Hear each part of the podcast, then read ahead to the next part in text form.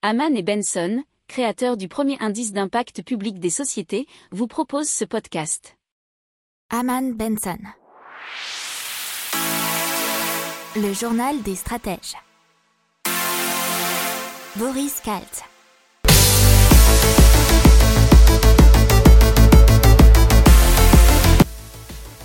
Bonjour à tous et bienvenue dans le journal des stratèges pour une revue de l'actu éco-tech et impact du jour. La une aujourd'hui, c'est un véhicule qui fonctionne grâce au biogaz généré par des excréments et ça se passe en Australie. Dans l'écho, un train de nuit Stockholm-Berlin. Dans la tech, une solution de capture et de partage d'environnement en réalité virtuelle. Ensuite, c'est l'identification numérique par le rythme cardiaque. Et enfin, une machine à multiplier la peau à. On terminera dans l'impact avec une application pour partager les bons gestes pour l'environnement. Vous écoutez le journal des stratèges numéro 137 et ça commence maintenant.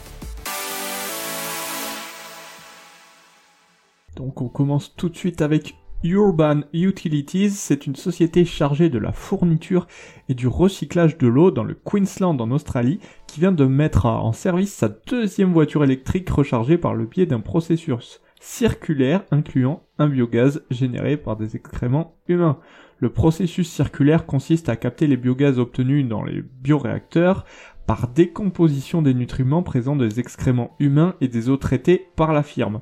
Ces gaz permettent ensuite d'alimenter un moteur qui fabrique de l'électricité et qui est employé ainsi pour la recharge de la batterie de SPUV. Avec une autonomie moyenne maximale d'environ 484 km, c'est un Hyundai Kona de la firme qui requiert l'équivalent de 1000 habitants de Brisbane en termes d'eau usée retraitée pour une recharge complète de la batterie. Et on parle de Transdev qui lance un train de nuit Stockholm-Berlin. Et ça ferait 16h32 pour rejoindre l'Allemagne au départ de Stockholm, la capitale suédoise bien sûr, et 17h22 dans l'autre sens, puisqu'il y aurait un arrêt au Danemark dans la banlieue ouest de Copenhague. Cette liaison serait assurée tous les jours en juillet et en août, puis par semaine jusqu'en octobre, et ça s'inscrit dans la renaissance du train de nuit plus respectueux de la planète que les vols low cost. Et ça sera donc l'occasion de voir s'il y a un vrai marché pour le train de nuit. Et euh, il faut savoir que ça a été remis à la mode notamment à cause du fly scam. C'est ce qu'on dit en Suède. C'est la honte de prendre l'avion. Allez, on parle maintenant de Varjo. Euh, qui annonce une solution de capture de partage d'environnement pour la réalité virtuelle et augmenté.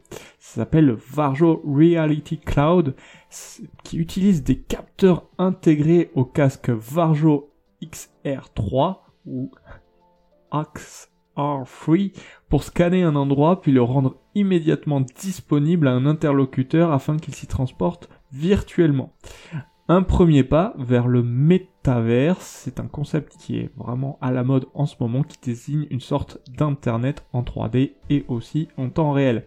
Alors Varjo annonce aussi l'acquisition de l'entreprise norvégienne Dimension 10, un spécialiste de la collaboration 3D euh, pour le design industriel, l'ingénierie et l'architecture.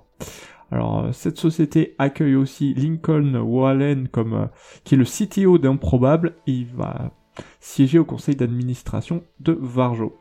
Euh, c'est improbable, c'est important parce que c'est une startup qui est spécialisée dans la création d'instances de moteurs 3D pour créer des mondes virtuels de très grande taille avec des performances optimisées. Allez, on continue avec DeepSense qui vient d'ajouter euh, une brique technologique clé à la solution de l'identification numérique et c'est la mesure du rythme cardiaque. Alors cette technologie a fait l'objet d'un transfert qui a été mené en 2021 par la SATT Science. Et c'est une innovation de rupture issue des travaux menés au sein du laboratoire INVIA à Dijon. Alors, il y a un capteur RPPG, Remote Photofletin de, de technologie qui combine l'intelligence artificielle et les capteurs cardiaque sans contact pour, pour former un système de monitoring physiologique en temps réel. Alors ça pourrait avoir des applications dans la santé pour la télémédecine ou les diagnostics sans contact, les transports pour alerter sur la fatigue ou le stress et aussi la sécurité pour la télésurveillance et la preuve du vivant dans le processus de reconnaissance faciale. Alors euh, la startup a levé 3 millions d'euros en 2020 auprès du fonds américain SIF et de Business Angel et donc ils vont lancer leur commercialisation. Allez, on parle de Cutis qui euh, crée une machine à multiplier la peau à. Et cela à partir d'un petit échantillon de peau saine prélevé sur une personne brûlée. Ils la font pousser en laboratoire avec des cellules cutanées qu'ils combinent ensuite avec un hydrogel pour obtenir une nouvelle peau. Alors, c'est baptisé Skin et elle est épaisse d'un millimètre, comme le sont en moyenne le derme et l'épiderme naturel. Alors ce qu'ils savent faire pour le moment, c'est multiplier la surface de l'échantillon d'origine d'un facteur 100 et ils aimeraient bien euh, faire un facteur 500. Le produit fait aujourd'hui l'objet d'essais cliniques. Il a reçu la désignation de médicament orphelin. Alors, pour le moment, euh, nous fabriquons, euh, disent-ils, entièrement à la main, mais ils essayent de faire baisser les coûts de façon considérable grâce à une machine qui pourrait permettre de rendre notamment le traitement abordable même pour les pays en développement. Et cette machine s'appelle DinovoCast qui est développée avec le Centre suisse d'électronique et de microtechnique, CSEM Lien. Euh, à Neuchâtel et elle est capable de fabriquer plusieurs greffons de peau simultanément dans un processus entièrement fermé sans aucune intervention manuelle. Alors on continue avec We Are the Drops, c'est une application pour partager les bons gestes pour l'environnement. Et euh, c'est aussi une application participative puisque c'est euh, pour promouvoir les gestes simples qui pourraient protéger l'environnement, comme par exemple fabriquer sa lessive ou son dentifrice, ne plus utiliser notamment de gobelets jetables. Alors l'application sera accessible sur ordinateur, sur mobile et tablette, et ces entrepreneurs recherchent pour le moment des testeurs bénévoles pour recevoir l'application en version bêta. Ils ont notamment réalisé une vidéo qui explique le fonctionnement de l'appli. Donc je vous invite à aller sur leur site et vous inscrire si vous avez envie d'essayer.